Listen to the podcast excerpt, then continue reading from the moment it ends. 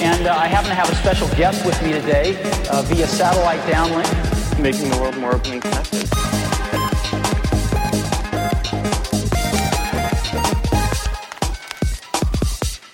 Welcome to the Today in Tech History podcast, where you learn about a few tech related events that occurred today, January 9th, from history.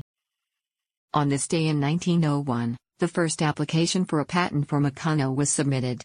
Known at first as Mechanics Made Easy, this invention of Frank Hornby became a worldwide success and is sold in the US under the name Erector Set on this day in 1992. Apple CEO John Sculley coined the term Personal Digital Assistants, or PDAs, and indicated Apple would get into the business of making them later that year.